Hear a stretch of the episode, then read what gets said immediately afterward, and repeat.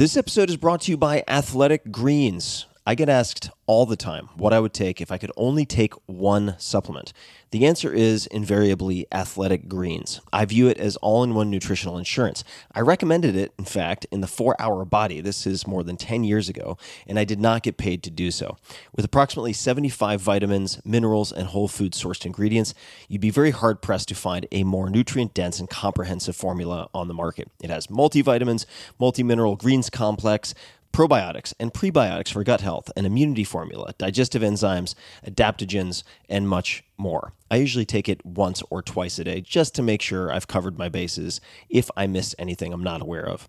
Of course, I focus on nutrient dense meals to begin with. That's the basis.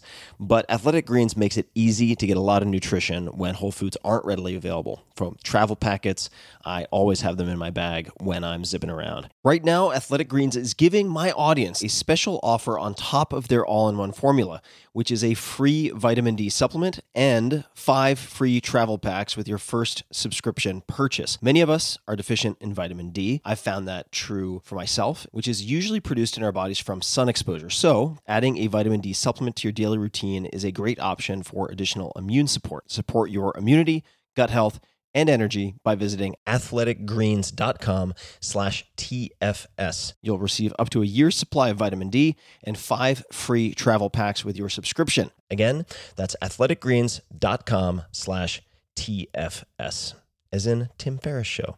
athleticgreens.com slash TFS.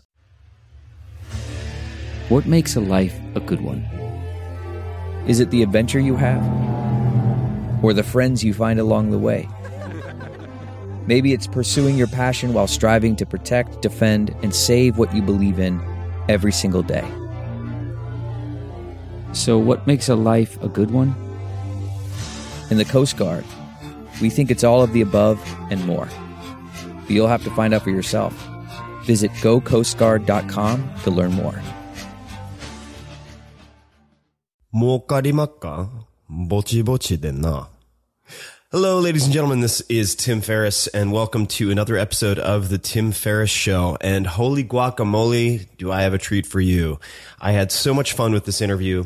The guest is none other than Neil Strauss, a close friend of mine, seven time, I think, New York Times bestselling author. He has written many books, including The Game, for which he's best known, perhaps, Emergency, for which I was a proofreader, and there's a hilarious story behind that that we get into, and many, many others. He is uh, he has written what many consider sort of the definitive rock memoir or biography, which was The Dirt about Motley Crue.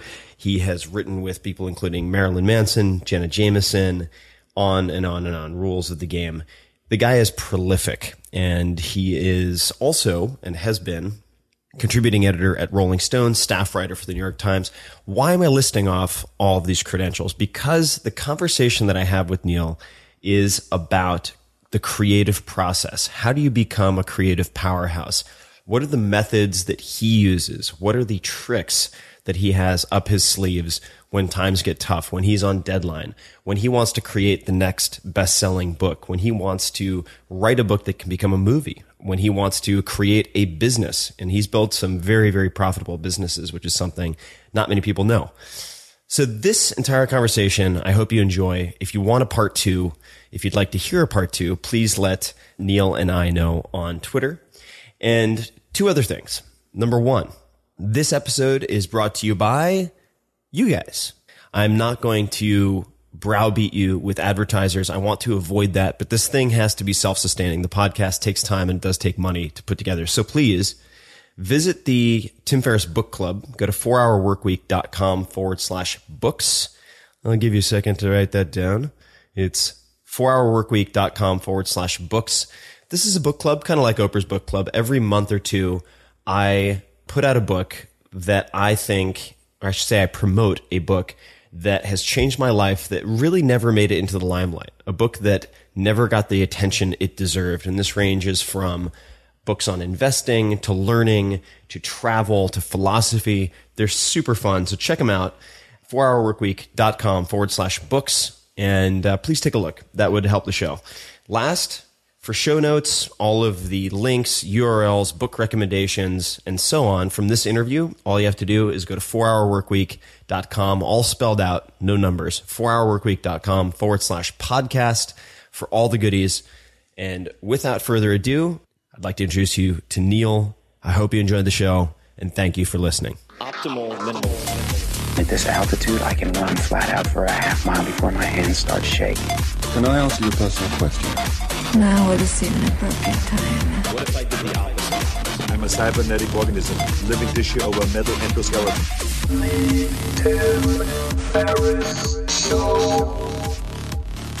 Neil, my good man, welcome to the Tim Ferriss Show. Thanks for making the time. Cool. Thanks for having me. And congrats on the podcast, by the way. It's Thanks. I am uh, selfishly bringing you into the fold in part because I want to pick your brain on creative process and interviewing, but we'll get to that. For people who may not be familiar with your work, uh, how many New York Times bestsellers do you have now? Six, seven, 12, 20? um, yes, uh, seven. That's incredible. Lucky number seven. Three have just about killed me. I'm not sure I have more books in me, but uh, you didn't start off writing books, as I understand it. Where did you, what was the path that you took to get to writing your first book? You know, what's funny is I recently had my family send everything I'd ever written, just all my old, like, kind of, you know, uh, grade school stuff here. And I thought I just had written my first book later in life than I actually did, but it turned out when I was in second grade, I wrote a book and I tried to get it. Maybe it, was, it might have been a little later than second, maybe fourth grade. However old you are when you're 11, I actually wrote a book, tried to get it published, sent it out to publishers with a note saying, "Hey," send or and to agents, and wrote an entire book. Which not only did it get rejected, but I never got a single response back from a single agent or publisher. So it really inured me to to rejection, which is cruel. Like who would not send a letter back to some poor kid? It's really, it makes me, it makes me have even less sympathy for the traditional publishing world than I already do, perhaps. But you, you really sort of honed your teeth or cut your teeth, I guess the expression is, as a journalist, right? New York Times and other places. Yeah, yeah. I wrote for the New York Times for like ten years and Rolling Stone for like ever. And uh, speaking of rejection, you have, I remember, a letter, I believe, from Phil Collins framed on your wall. yeah, yeah. I have, yeah, I, was. I had a review to Phil Collins concert, and it wasn't that good. It was. It's at the New York Times. It was, and I was really trying to be gentle in the, in the review, but I guess he got upset by it, and I get in the mail this two-page handwritten screed, and the last words are, "Well, Neil, fuck you, Phil Collins." And It was, wasn't it on like hotel stationery, if I remember correctly, or something like yeah, that? it was from the Peninsula Hotel, so I called his publicist just to make sure that it wasn't like a fake, and no, he was there staying at the Peninsula Hotel. And I think later on TV, he said that he had like someone told me this on an interview where he regretted writing writing writing this letter. And it's funny because you know I did a book of my interviews called "Everyone Loves You When You're Dead," and it just really goes to show you that everybody everybody out there who's succeeding on a high level in this culture has this persecution thing going on. No one I've interviewed doesn't feel, if you really get down to it, feel like they're not respected by their peers, they're not respected by the press, nobody understands them, no one understands what they're doing. And and we're talking not, you know, even beyond Phil Collins level, like Chuck Berry level, who invented rock and roll, like and it seems that that, you know, as long as you're living and it depends on what you pay attention to, you will you will always get criticized as you're doing great things and the greater they get, the greater the criticism becomes. How have you, or rather, how is your approach? Because I'd love to dig into sort of the nuts and bolts of how you approach the creative process. How has your writing changed, if at all, from when you were on deadline writing pieces for the New York Times? And, and let's just assume they're the pieces on the shorter side and book writing. Because one thing that's always struck me, and it's given me a lot of insecurity, is that I do feel like I get writer's block and it can last for extended periods of time. But when I talk to my friends who are trained journalists, they have just seemingly eradicated the belief, the concept of writer's block from their minds. They're like, look, I don't have a choice. I have to have this in by five o'clock. I don't have the luxury of thinking about writer's block. I mean, how has your process changed? And what are your recommendations to people who are trying to really write something substantive for the first time? So I will say something which is this, which is writer's block does not actually exist. And, and I'll tell you how I know. I was speaking to a group and I thought, hey, I'm going to do an exercise. And I had them write something really challenging. I said, your first sentence, I can give you guys the, uh, the first sentence. I want you to write the most interesting first sentence you can possibly write. So interesting, someone has to read the second sentence. and then and I would and then I took them through maybe five sentences, each one challenging. This sentence, I want you to write something that makes somebody feel something emotionally. Now I want you to tie the sentence back, and I made it. I, I made it really challenging, and I gave them just a few minutes for each sentence. Everybody completed the exercise. Everybody in the room, people, even people who aren't writers, people who are professional writers, people who are screenwriters, people who, you know, think that they're not writers, and it proved to me that there's no such thing as writer's block. Writer's block is almost like the equivalent of impotence. It's the performance pressure you put on yourself that keeps you from doing something you naturally hmm. should be able to do. Interesting. Okay. So writer's block, the reason you don't get writer's block as a writer because because you have a deadline and it has to be in and you have no choice. But if you sit there and you think this piece has to be the ultimate article or the ultimate book ever been written and and my entire self-esteem is wrapped up in this and and this is me and I'm you know and the more the bigger of a story you make up about what you are doing, the bigger the block will get because because uh, it's it's all it has nothing to do with the talent of writing, the skill of writing. It's all completely a uh, performance anxiety. So I read I read a quote recently which I thought was very applicable to me anyway because I have a tendency to put like the weight of the world on my shoulders when I'm trying to write things which doesn't help. And Right. the, the quote was the essence of creativity is fucking around. and uh, and I think there's I think there's some truth to that but when you're writing to avoid some of that pressure I know we've talked about this before but for people who haven't heard this because it was a long time ago you do a number of different drafts or revisions and they're for different people could you just expand on that Yeah, like I would say that if I can give like one tip that will help anyone get their things done is when you start writing, just write to the end. Just write to the end. The only time when I start writing something, I try to get a nice first couple pages or a nice couple first paragraphs because it's just a nice little balance, a nice little sort of weight to drop the rest of my book or project on. So you can spend some time on that, but when you're done, just write to the end. Just get it all done, get the story out there because the truth is, it's not really until you get to the end of what you're writing that you really sometimes even know what it is or where it's going or what it's going to become. So you just write to get to the end, and your first draft is only this is for you. No one's ever going to see it, so you don't have to worry about it. You're not going to turn it in. You're not going to show it to friends to evaluate. This is only for you.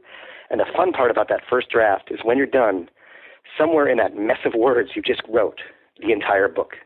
The entire book is in there, and you don't have to deal with anything else. You're done with your notes because you put them all in there.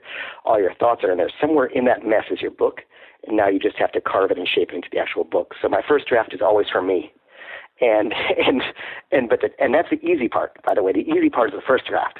The tough part is the second draft because the second draft is for the reader. Is this is this what you wanted me to talk about? yeah this is exactly what i wanted Yeah. you to mention So yeah, the second draft. So the second draft is for the reader. So here, here's the thing: your life may be really fascinating to you, but most of it is really boring to somebody else. you know, or your ideas may be really fascinating to you, and maybe you've come by them, worked really hard to get to those ideas, or you've you've suffered and agonized, and this thing you, is going to change everything. But some of it is just boring to other people. It's interesting to you, but it's boring to other people, and you have to have a filter on that says this is what's interesting and this is what's boring. This is what's repetitive.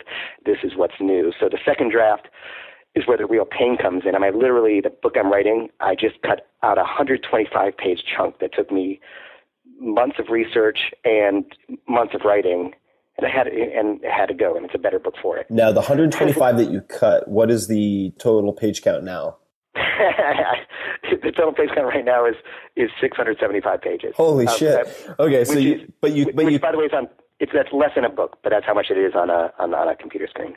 Got it all right so you cut out you know a good say fourth or third of the book at this point which was my experience with the four hour chef i mean i cut 250 pages from the four hour chef and it was still a monster Right, The- and, and, that, and that was just a, that was just a, a discrete chunk. There are other parts I've cut too, so I probably cut out five or six hundred pages. And in this case, it's usually not that brutal.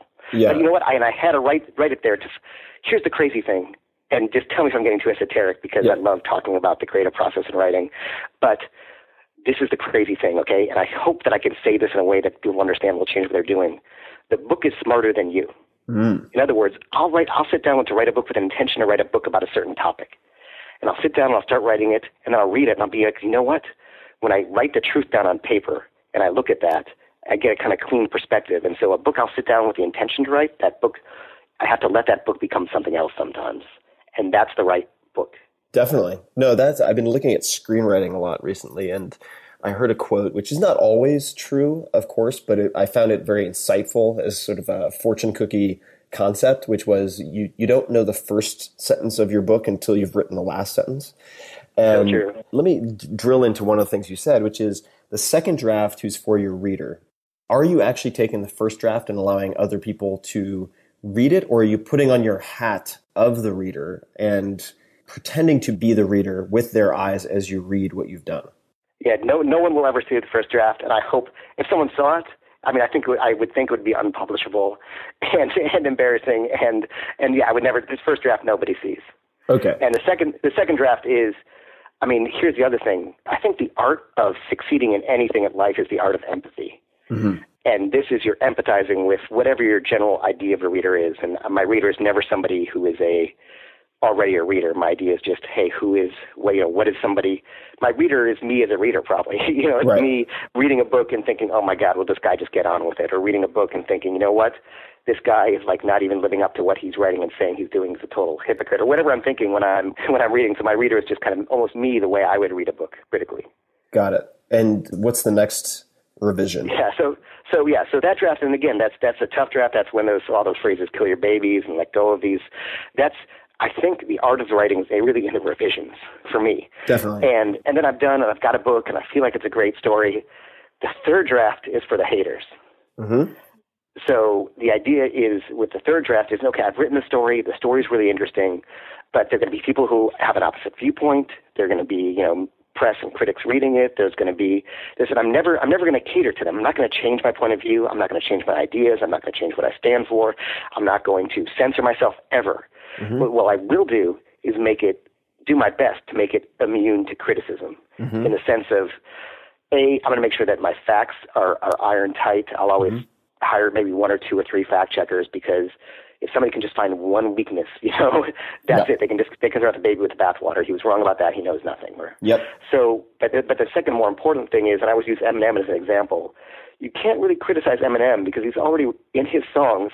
He already sort of impersonates the critics and then answers them. Mm-hmm. So I really want. There's nothing that anyone that many people have said about in my books that aren't already really actually answered in the book or accomplished in some hopefully self-aware way. So I really want to sort of answer their critics, their questions, their their critiques in there in a way that's still kind of fun and entertaining. So that's sort of the idea of maybe hater proofing it. So I, I And it's okay, by the way, you always get haters, but you want your haters to be wrong. right, you have to have a fortified defense against criticism, warranted and unwarranted, right? Unreas- Right. Reasonable and unreasonable criticism. When could you give an example from one of your books? Uh, I know how fucking secretive you are, so you're not going to tell me about. You're not, probably not going to dig into the details of the new book, but let's maybe a historical example. I mean, I'll, I'll give you a simple example. Wri- Writing the Game, which is the book where I spent two years in this secret subculture of pickup artists. And obviously, you know, I'm writing it. I'm writing the book for for the book that I would have needed, you know, in college and high school, and the book that I that maybe would have made me feel a little less lonely growing up, and also, you know, trying to make it fun and entertaining and mythological and all that kind of stuff. Mm-hmm. Mythological in the sense that all my books, I try to have an underpinning that's a that's a then we can get back to that later. I try to have an underpinning in the books. It's a great story arc. But then I read it. I want to I want to read it from the point of view of of somebody who maybe it's not my audience of of of a woman who's found it in her you know husband's eh, drawer or, or or boyfriend's closet or maybe just a someone on writing for Jezebel or one of those blogs. And to think okay if they actually read the book can I write it in such a way that they really don't find fault with the book itself? There can be fault with the characters but not the book itself. Right. and so I went through, and any time a woman was referred to in a way that I thought was objectifying, you know, I would just kind of make it, make sure that there was nothing that felt, you know, that woman, if somebody was not rated by, say, of numbers, or every time you describe them, you're not describing a certain body part. Mm-hmm. And it's actually just smart Yep. because nobody wants to read that. Right. Definitely. Is that So, the, so that was one way of going through and just saying, mm-hmm. hey, you know what? Let me read this. So, so you're kind of like the first book you write from your perspective. The second, maybe you write from your perspective as a reader, even more so than your ideal reader, I think, because if it's not interesting to you, it's going to be interesting to nobody. um, Right. And the third, you kind of put on different hats. Okay, what's a you know a feminist reading reading reading the game? And another example is I read through the game and I thought I wish there was a female character in this book, but it's based on my life and I really wasn't in that community, there wasn't really a strong female character. I had a relationship outside of the woman I ended up dating at the end. So I couldn't do that. So I thought, you know, what it needs a female point of view. So, but before each section, I put a kind of a counterpoint quote from a feminist thinker to just say, hey, there's another point of view and this is what it is. Mm-hmm. So in that last draft, you're putting on different hats of the people who are not your audience and how are they going to read the book. No, that makes that makes perfect sense, and I, I take a, a, similar approach. I often try to address as many of these points as possible in my introductions or prefaces. Right. That is to say, uh, for instance, in the Four Hour Body or the Four Hour Chef, I'll say many of my conclusions are based on the following assumptions and the following process. Like, and then to at least for that type of book to say it's very likely, almost certain, that not everything in this book is 100% accurate. So this will evolve as the book evolves and reaches more people, just again to deflect the criticism that it hasn't been, let's say, you know, 100% verified. Because in some cases, there is, there are theories, there's speculation, whatever it might be. But addressing that early, because realistically, like if people start reading the book, where are they going to start? Typically in the beginning, right? How do you incorporate reader? And, and, just, just, to, just to sort of clarify something, which is when Tim is doing this or I'm doing this, what you're doing is a book is like a little world or it's like a software program. You're debugging it. It's yeah. not we're like we're like oh no we don't want to get criticism. Of course we get a lot of it and, and some of it deserves, some of it not deserve. But what we're trying to do is create a create a program that doesn't have bugs in it because you know, at least in the old book model, you didn't get to do a version two. Now, now you can do that with Kindle and stuff. But we're trying to create a, you know, trying to create a completely self-contained world that has no bugs.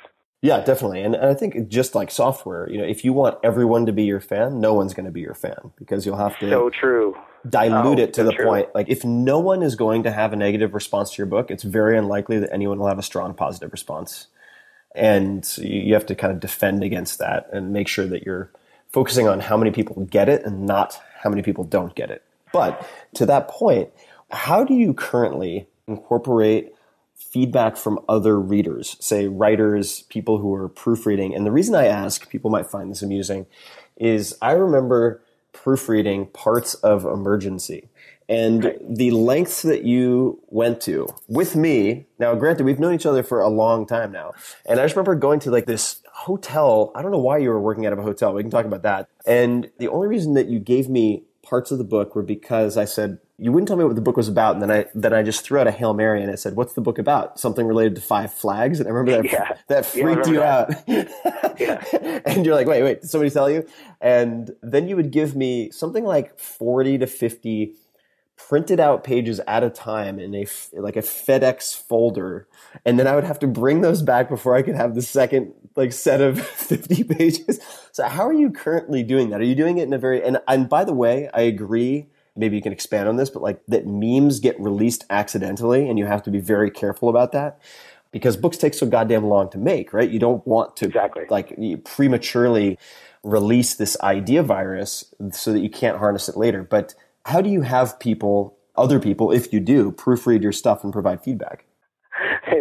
it's a funny thing because I'm, I'm doing it right now, which is they come over to the house and they read it as much as they can tolerate, and then they come over to the house another day. uh, and and the second reason for that is the books haven't had a legal haven't had the, the legal read yet. So a lot of you know a lot of my books are stories, they're true life stories, and when I'm writing from life, I really use the real names when I'm writing the first draft and the real identifying details and characteristics yep. before the lawyers get their hands on it. So I don't want it to float around because I'm giving away a big thing right now, so hopefully no one in my book listens to this, but of course.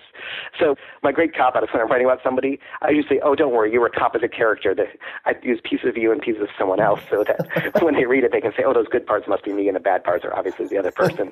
um, but, you know, I, I, A, I just, I kind of write it all down with real people's names and identifying details, and I don't want to, that to get out because I either A, am respecting their privacy or their, or don't want them to sue me. Got it the people who come over and read as much as they can tolerate. Because I remember doing something very similar for uh, one of your books. Might have been your last book. Right. How are you choosing the people you have proofread your stuff? Like, what? Maybe you could just give us. You don't have to give us names, obviously, okay, but yeah, like, what types yeah, of people do you ask process. to read your stuff? Yeah. What's your process? Yeah. So the truth is, it doesn't matter. It doesn't have to be, say, someone like yourself who's an accomplished author and has been on the bestseller list. I'm just trying to get as many different people to read it as possible, uh, who, who are willing to who are willing to read it. So a lot of people think, you know, I've never hired. Let's say, you know, they're hired. The hardest thing, I think, a harder thing to find than a writer, a good writer, is to find a good editor. Yeah. So, as, as you know, so I really just have as many people read it as possible. And I have a process and I'll, I'll share this process with you because I think it's good not just for writing, but for getting any kind of feedback and criticism in life, not just about a project you're doing, but about yourself, which Mm-hmm. is this is the way, this is the best metaphor for it. It's a catcher's mitt. I'm trying to remember who told it to me. I think it was a guy named Brent. And this is, he kind of had this basic concept, which is it's a catcher's mitt. So when someone gives you feedback, you catch it in your catcher's mitt. Then you look at it. And one of three things are possible. It's true. If it's true, then then I put it in my head, right? The secret to life is not to take it personally, obviously. So any criticism is criticism on your technique, not on you. you know, mm-hmm. people personalize stuff so easily. So you catch it before you're, you take it and you look at it. If it's true, you insert it. If it's not true, you throw it away. And if you're if it's a maybe, if you're not sure, if it's a maybe, you just keep it in the maybe. You show it to a couple other people. You know, hey Tim, hey so and so, what do you think of this? And then you then you reevaluate and decide yes or no. But here's the best stuff. The best stuff is you get a piece of feedback. Say you read the book, you tell me something. I'm like, oh, you know what? I don't think that's true. Then whatever, my wife reads it. Nah, you know what? I think that she's wrong. And then I get it from one or two other people.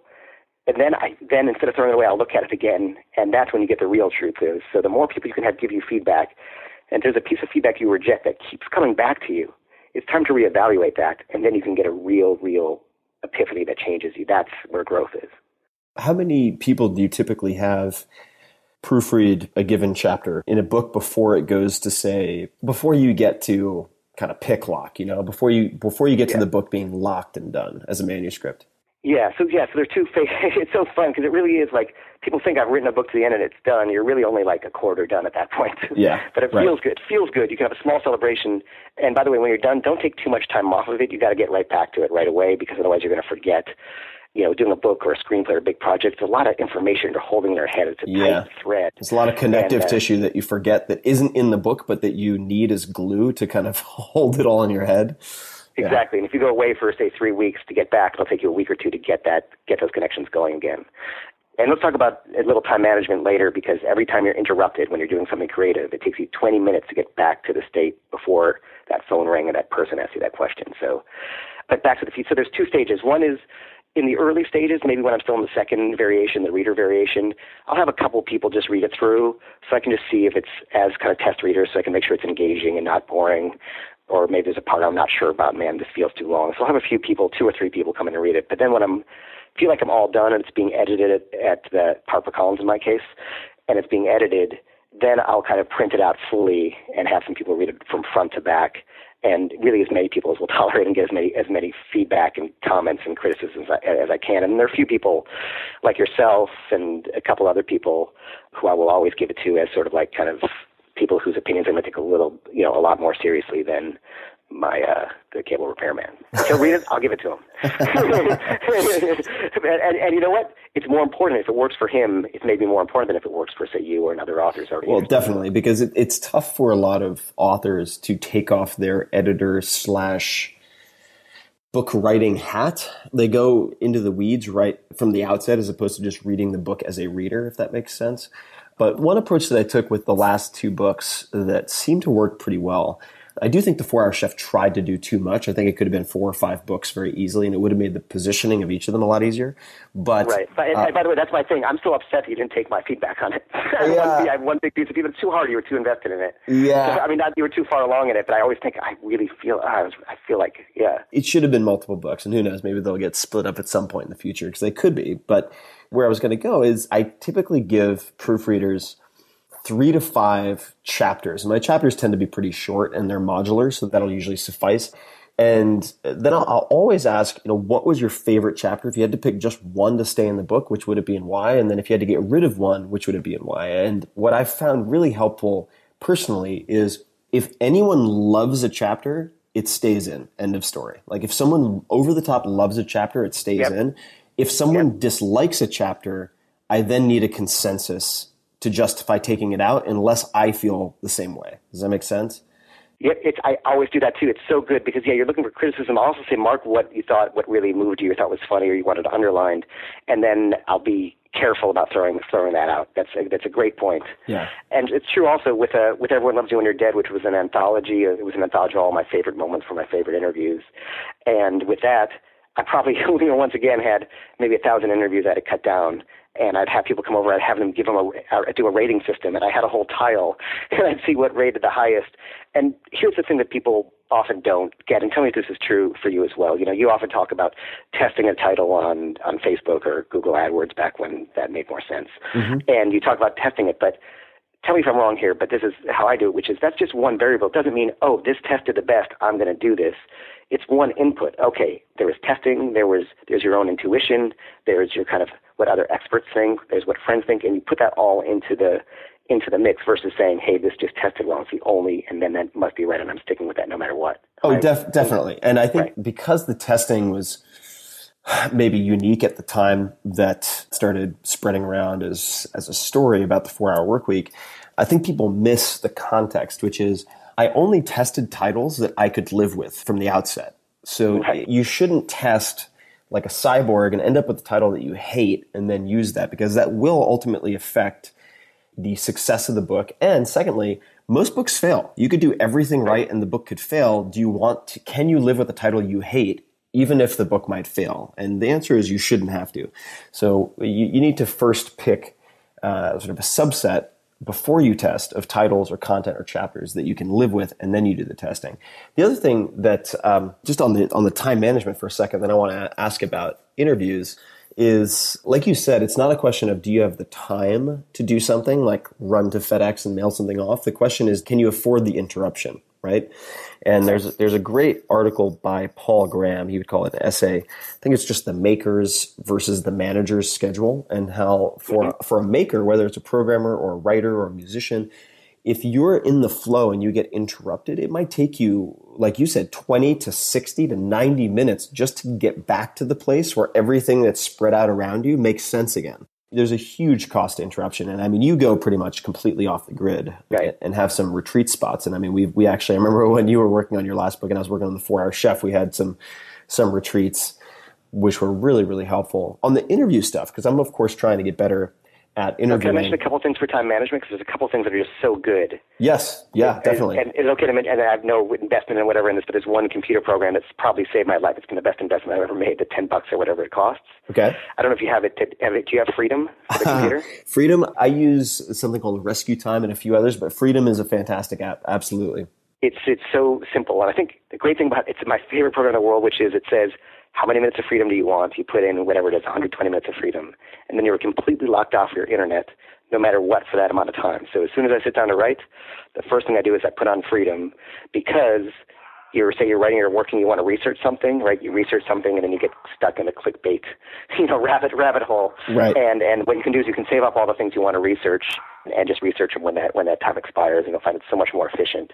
And now I go a little more hardcore, which is because I'm on a real deadline and I made an even bigger, heavier deadline, which is using, I think right now use Intego Family Protector, but they're playing a place there, you know, there's those children's monitoring things. And basically, uh, my wife put in a password, and I can only get online from 5 to 6 p.m. every day and from 11 to midnight. That's the only time I can get online, period.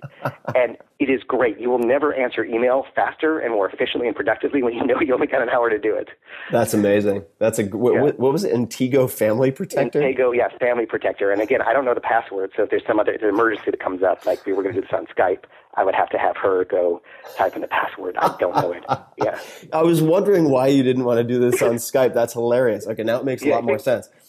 So the bigger problem is not other people interrupting you; it's you you oh, are you are the enemy you're fighting yeah. because because as soon as something gets challenging the first thing we want to do, go to is go do something else and and if yeah. you stay there you can work through it or pop through it but as soon as something gets tough or challenging the first thing we'll do is find something else we have to do that's not as big or not as important because we just don't want to we're trying to conserve our energy that's the way we are as mammals well, I remember I, I, was looking at a book on nonfiction writing written by Ayn Rand, and I think one of the chapters was called "The White Tennis Shoes." And basically, the point was writers will do anything to avoid writing. And yeah. if she said, if there are white tennis shoes like within your visual field that have one blemish on them, you will find a way to rationalize cleaning those white tennis shoes instead of doing the writing you're supposed to write. Yeah. So you, so you have to sort of build systems to protect against your lesser self. Right, and you have to find out. So yeah, and it's a great analogy. Like you have to find where your weaknesses are. So whatever your white tennis shoes are, you have to make sure they're nowhere in your eyesight in that space in which which you write. You have to have the sacred space, the cave you go to, and this is your sacred space.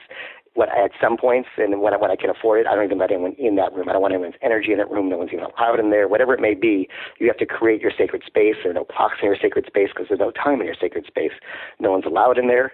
If there's something really important, they can slip a note under and you can answer when you want. No one's allowed in the sacred space. So, on the subject of productivity, and, uh, and we, and we no one's going to want to write when we're done. Yeah, yeah, I got to be a jerk to everybody. well, you know, I mean, the first p- piece of advice I get, I get contacted by a lot of would-be writers who are actually good writers in shorter form, oftentimes, and they'll ask me uh, most. This, this is where I know things are headed for for problems. Is they'll ask me about all the marketing stuff first, and Yeah. then they'll tell me that they're going to write a book part time in three to four months. and, Right.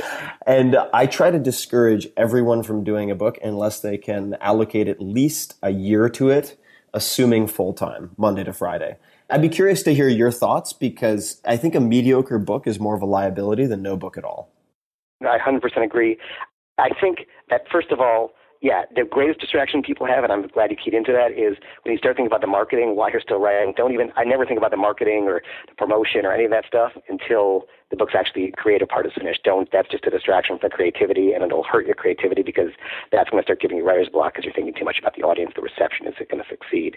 But the second thing is, I was always inspired when I was working with Judith Regan at, at HarperCollins. There was a writer she had that did a book on like, there was whatever, whatever, whatever maybe it's 10 years ago, whatever the, some famous court case, um, Amber Heard is that uh, Amber? No, Amber. I don't know what it. I don't remember the court case, but I'm sure a thousand listeners uh, know know what it is. Or something. Anyway, one of those horrible court cases where somebody was famous for five minutes and she had to get the book out. Amber Heard, I think, is a model. Um, so, uh, so, uh, so they. She had a writer. He wrote it. He literally wrote it in a week. This this challenged me. So so he literally wrote the book in a week. He just typed it out as she was talking. He just typed it out. Then he edited it, got it in, hit the New York Times bestseller list, and so it inspired me to think, how fast can I write a memoir? So Joel Stein from Time Magazine was writing about the Sarah Palin book. So he called me up. He's like, I want you to write my memoir in the quickest amount of time possible. And I said, awesome. We're going to do this in half a day. Come over for a couple hours. I'll write as you talk. I'm going to send it to my designer. He'll have the cover, the book, the design book by the end of the day. And so I'll find, I'll get you the link, but he, he, we put this in time and he put the link on there. I mean, it's a short 25 page book, but it's actually pretty funny and, and, and, and not, and not bad. So, so, so the answer is it's, it's focused time versus just say, say, you know, say the amount of time. You can still write something great, but you have to sit down, really focus and really want to kind of write something great versus saying, I just want a book to put, to help my brand or whatever. Yeah. It's bad reasons for writing a book.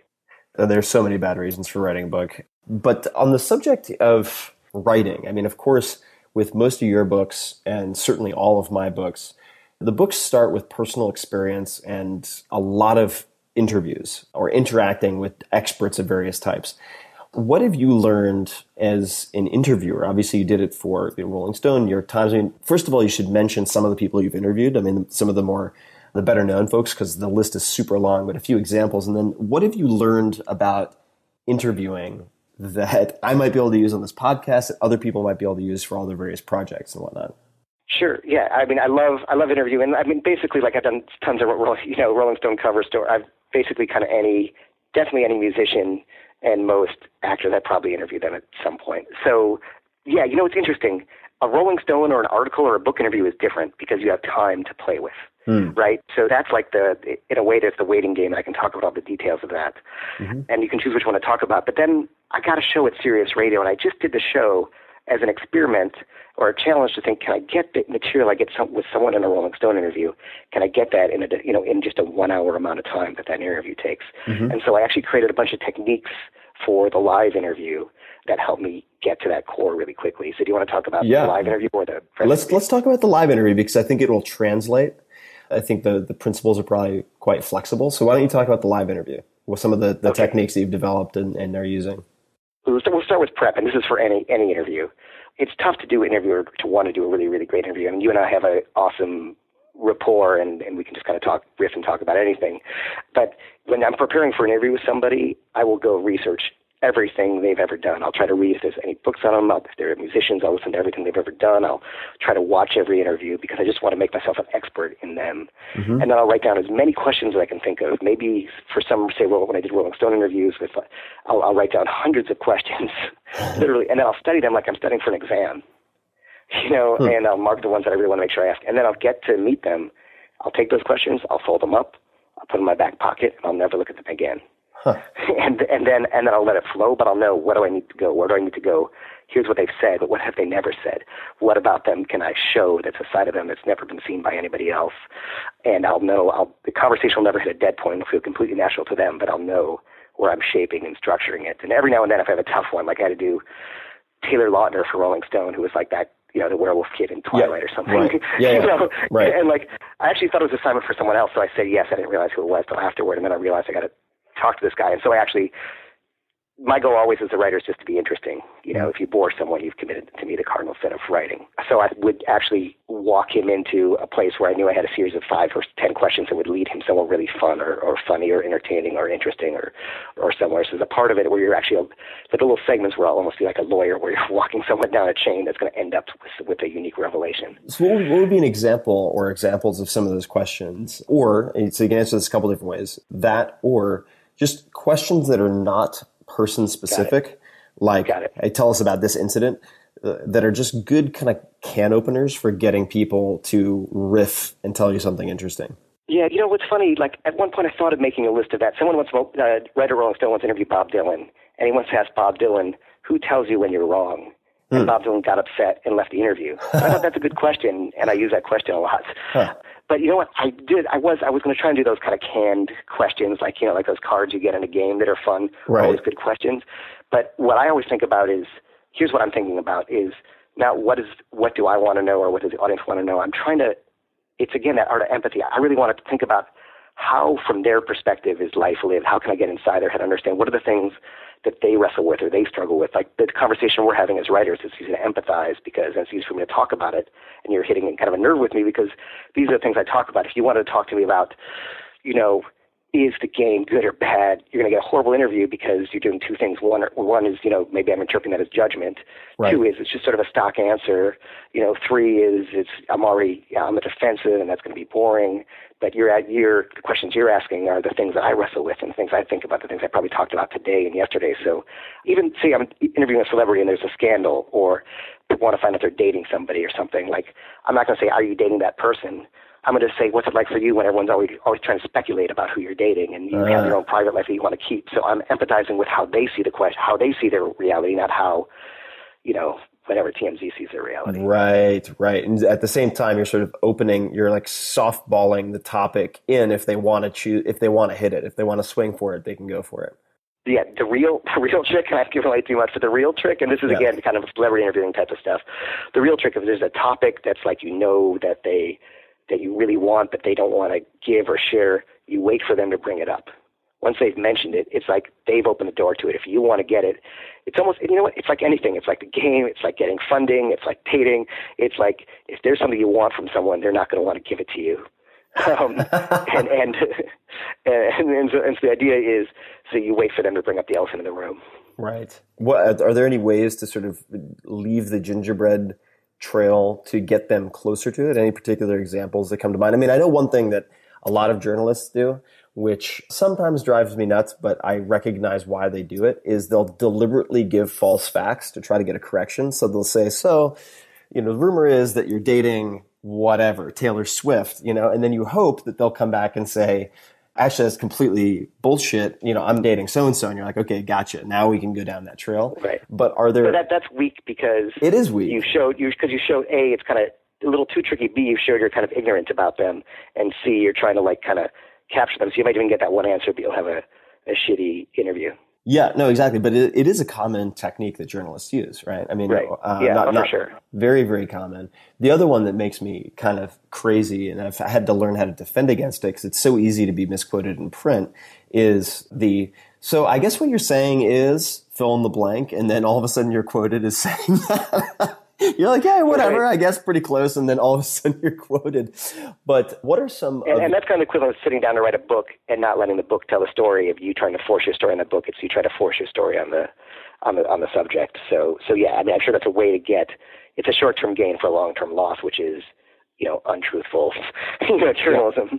How do you and not having a good reputation? Go in ahead. the case of Taylor, when you wanted to sort of be interesting and have a series of questions that would lead somewhere interesting for the piece itself, how did you go about doing that?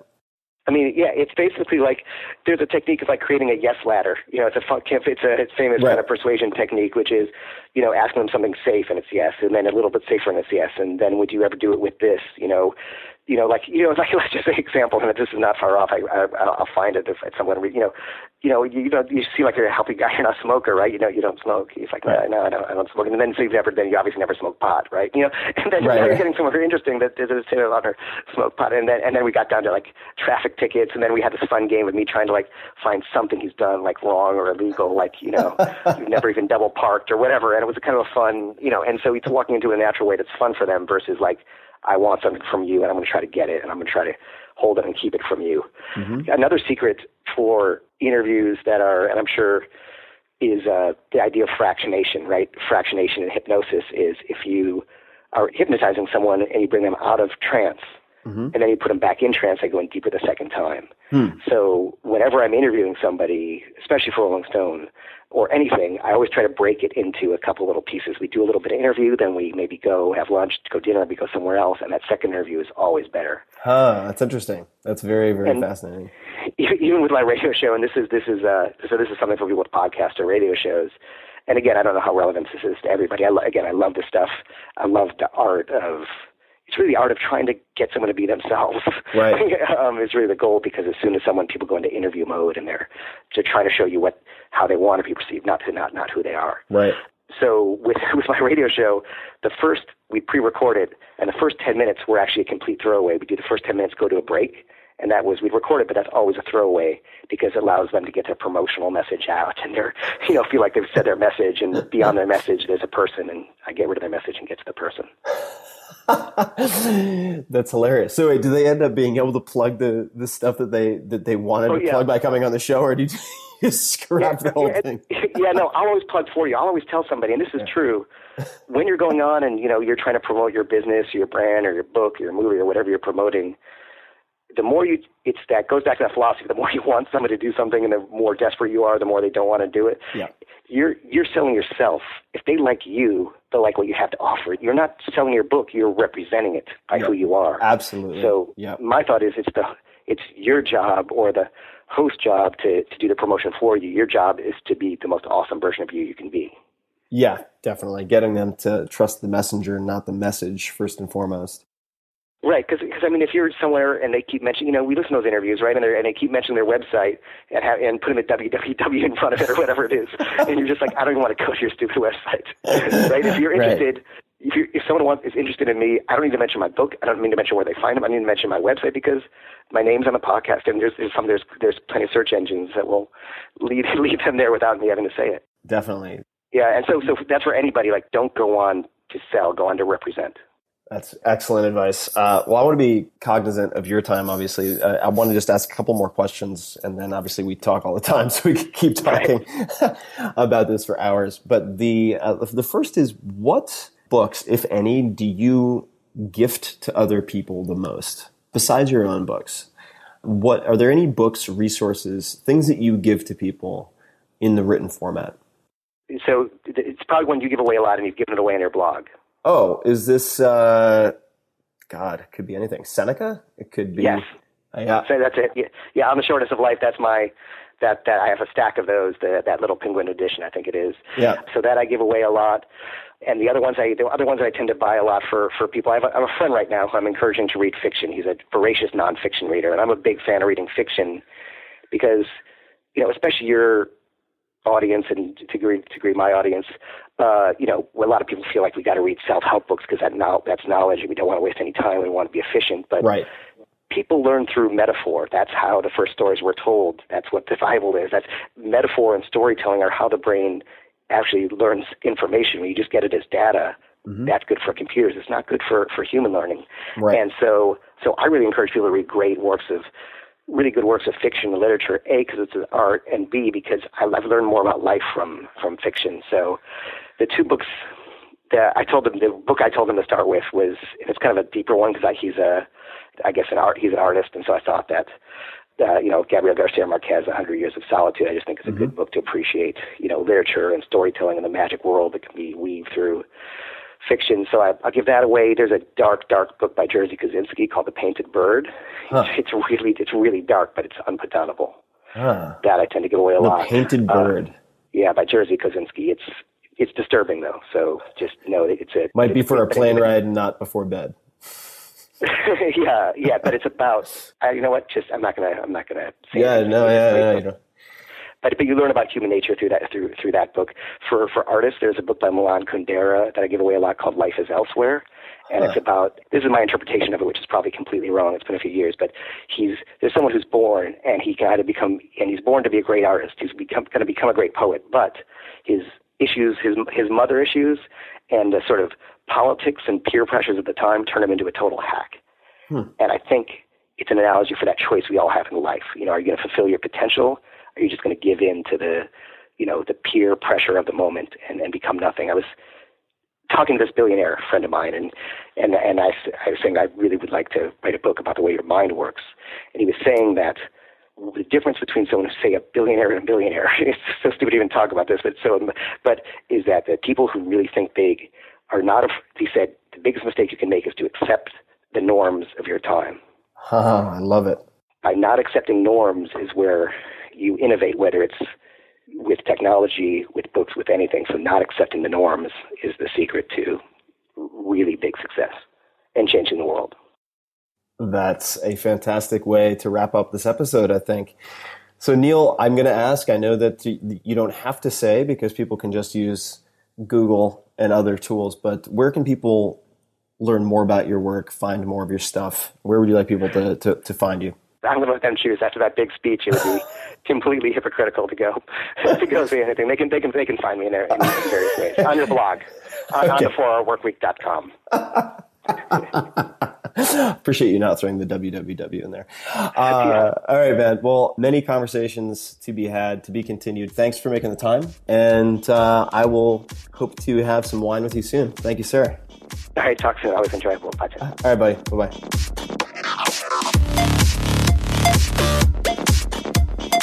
If you want more of the Tim Ferriss Show, you can subscribe to the podcast on iTunes or go to 4hourblog.com, F-O-U-R-H-O-U-R-B-L-O-G.com. where you'll find an award-winning blog, tons of audio and video interview stories with people like Warren Buffett and Mike Shinoda from Linkin Park, the books, plus much, much more. Follow Tim on Twitter. It's twitter.com slash tferriss. That's T-F-E-R-R-I-S-S. or on Facebook at facebook.com slash Tim Ferriss. Until next time, thanks for listening.